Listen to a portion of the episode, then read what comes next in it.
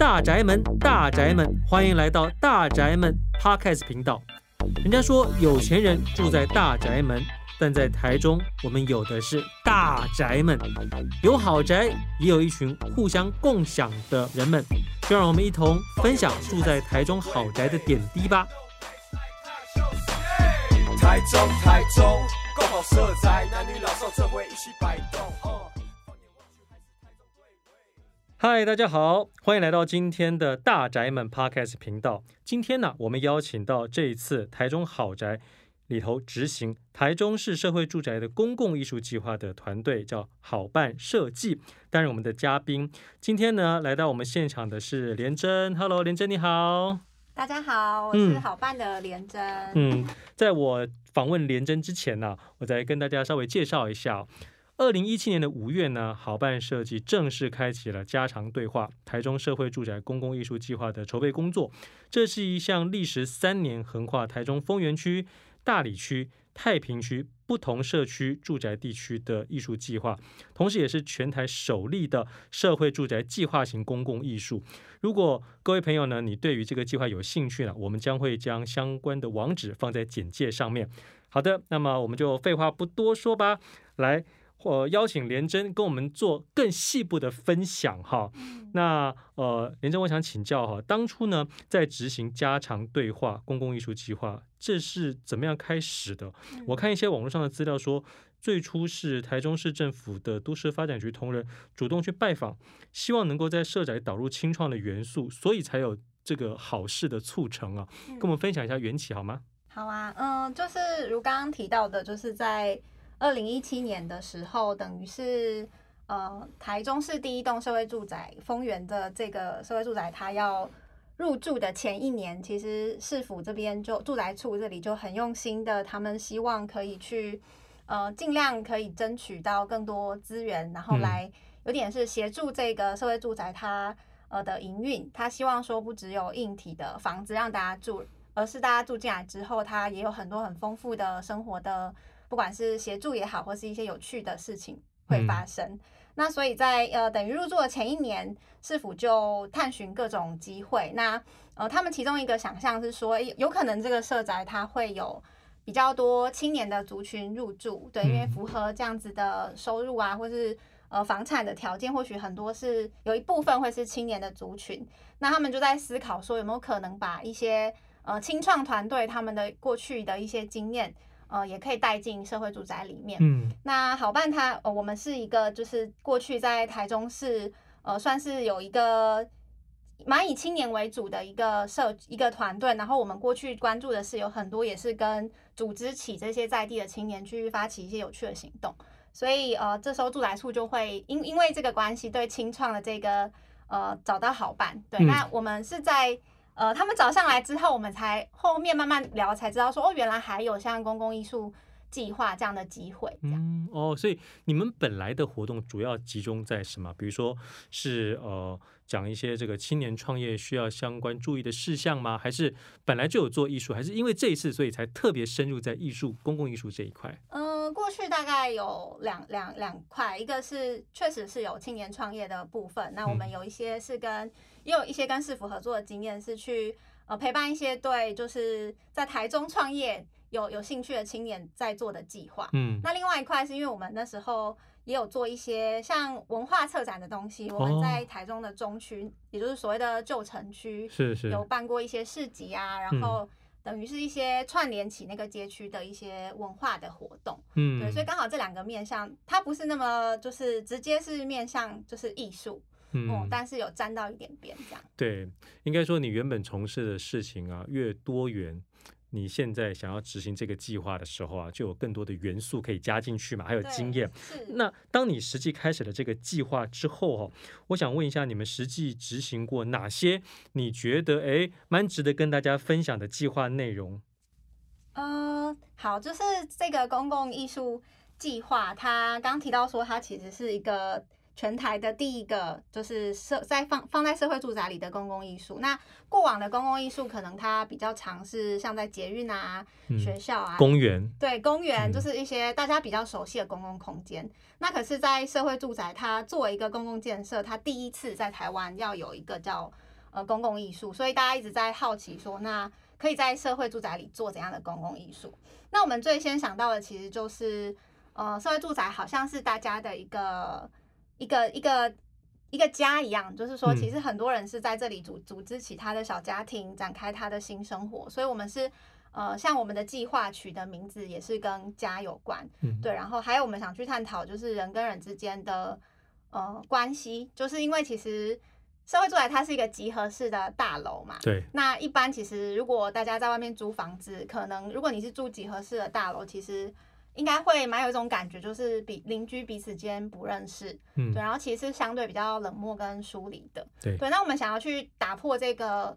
困境吧，就是说，那社会住宅它有没有可能，即便是大楼的居住的形态，可是它其实社会住宅它有很多不同的公共空间，它有没有可能可以去串联起居民跟居民间的关关系？嗯，对，所以以这个这个发想，然后就是进行了很多不同的艺术行动。那因为我们也会呃邀请很多不同领域的艺术家参与在这个计划里，所以就不同的艺术家会带来不同的形式，有人可能是。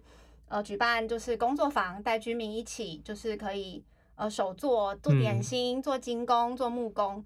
那有一些艺术家可能是呃，他是在社区里拍片，他的产出是一支影像。是是，对对对。那也有我们一起打造的作品，就是不同的形式都有。对，哎，我觉得很不错哎，因为现在其实全台湾呢有非常多的一些那种影片、微电影的竞赛啊。那也就是说，假设我今天想要拍的是跟这种。不管是艺术啊，或者是比如社宅相关的主题，就可以在你们这边找这个居民一起来拍摄喽。嗯，就是、嗯、对，就是像我们找的艺术家，可能有些人也是对这样新形态的社区有兴趣，嗯、所以呃，他可能就刚好有接上线的话，他就可以，我们就邀他到这个计划里面来创作。是是，哎，真的非常棒哦！我这边在网络上还收集到一些资料，你们目前执行了丰原安康。大理光镇还有太平御贤三个基地，可以跟我们分享这三个基地的计划各自有何不同，还有特色为何？嗯，就是其实呃，现在台中市的这三个，就是前三个社会住宅，它刚好都是位在比较呃，不是传传统台中市区，它相对的像丰原，就是它有自己的一个生活圈嘛。嗯，那。这边是有大概两百户，所以入住这个社会住宅的的人，通常都是对这有这个地缘关系的，就是他们对丰原可能附邻近的这个圈圈是熟悉的。那这边也是生活机能蛮方便，旁边就是医院啊、小学等等这样子。那大理的话，它比较特别，是它在呃工业工业区，就是仁化工业区里面，所以相相较起来，它是相对的比较。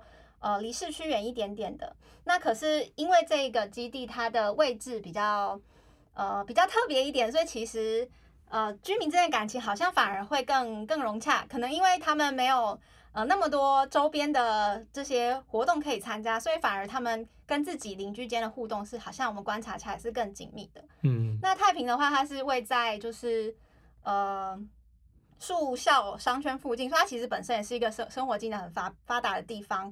那同时，它是在一个住宅区，它旁边就有好多继承的呃高楼，也是住宅区的大厦等等。所以其实呃会看到说，当我们办活动的时候，其实临近周遭的呃大楼的居民也会一起来参加。嗯、对，所以因为它所在位置的不同，它入住的人他的背景会不一样，那它跟附近社区间的关系会有点不同。嗯，当时在呃没有疫情的时候，你们是不是会比如说每个礼拜还是每两三天就一个活动？那这现在因为遇到疫情，会做一些什么调整吗？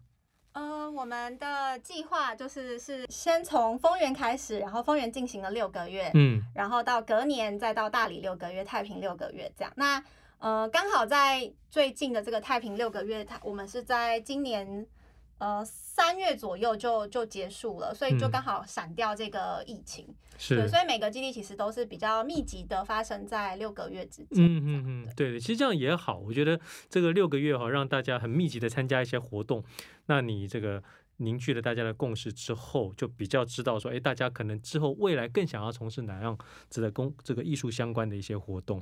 那再跟我们深聊一下哈，目前为止啊，哪一个基地的计划对你来说是印象最深刻的？呃，三个基地都蛮蛮不一样的。嗯、那呃，可能我讲一下，就是刚结束的这个太平的的计划好了。那因为因为时间离得最近嘛，对。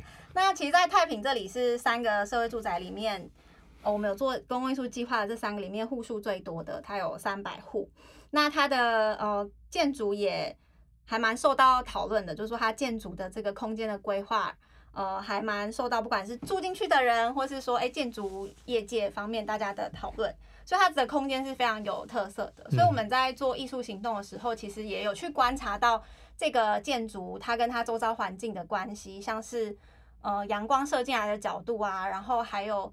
它可以看到很多框景，就是说它它的建筑是可以看出去，可以可以看到台那个七十四快速道路等等，它有一些空间方面的特色。嗯，所以我们的艺术行动就有一点去把我们观察到的这些有趣的画面，那同时不只是我们，其实我们也是募集了呃居民，他们把他们的发现也也告诉我们，那我们把它测成一个展览。然后让大家可以去走进这个建筑里的时候，他其实更留心的去注意到说，原来这个建筑有藏了好多呃小巧思在里面。嗯，所以这个展览它好像，我我听到它可以用比如摄影展的方式来呈现，它可以用影像展的方式来呈现，有各种不同的面向，对不对？是是是。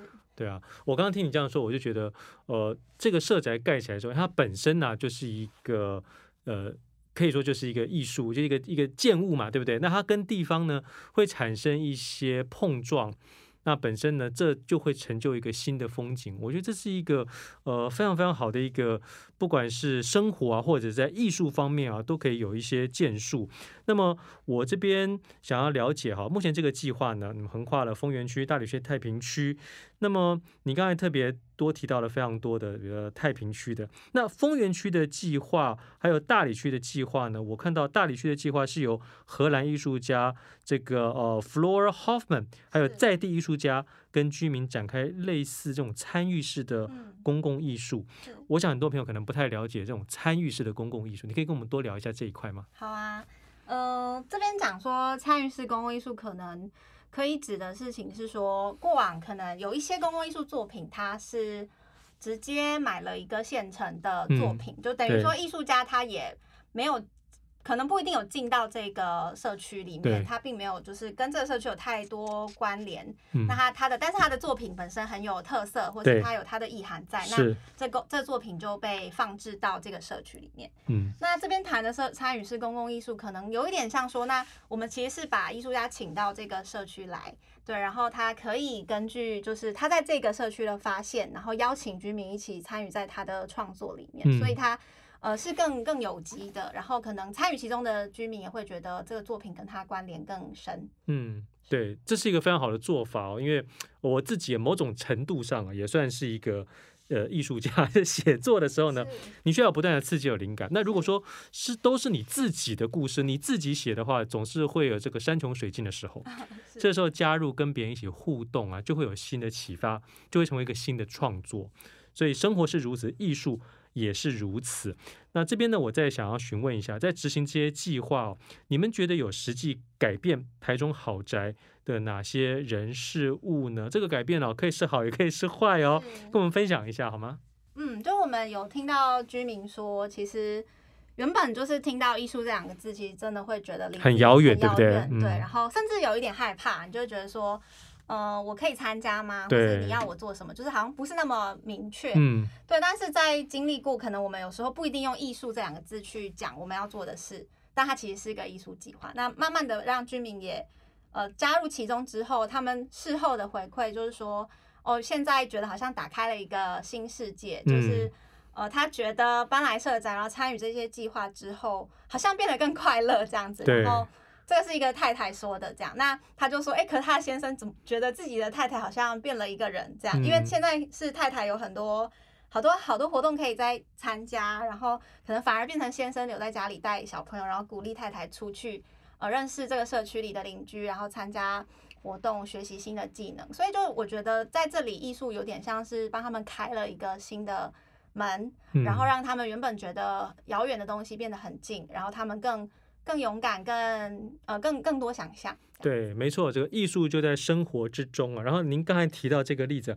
太太呢就非常喜欢这个跑出来参加活动啊，我觉得很多男性朋友哈，他呢可能过去这个社会的框架、性别的框架，让他有一点觉得，哎呦，我去学新的东西啊，会不会显得我自己很笨呐？哦，又或者说艺术好像离我很遥远，其实不会的，艺术就在我们生活之中。嗯，所以透过我们这个台中好宅这些公共艺术的参与啊。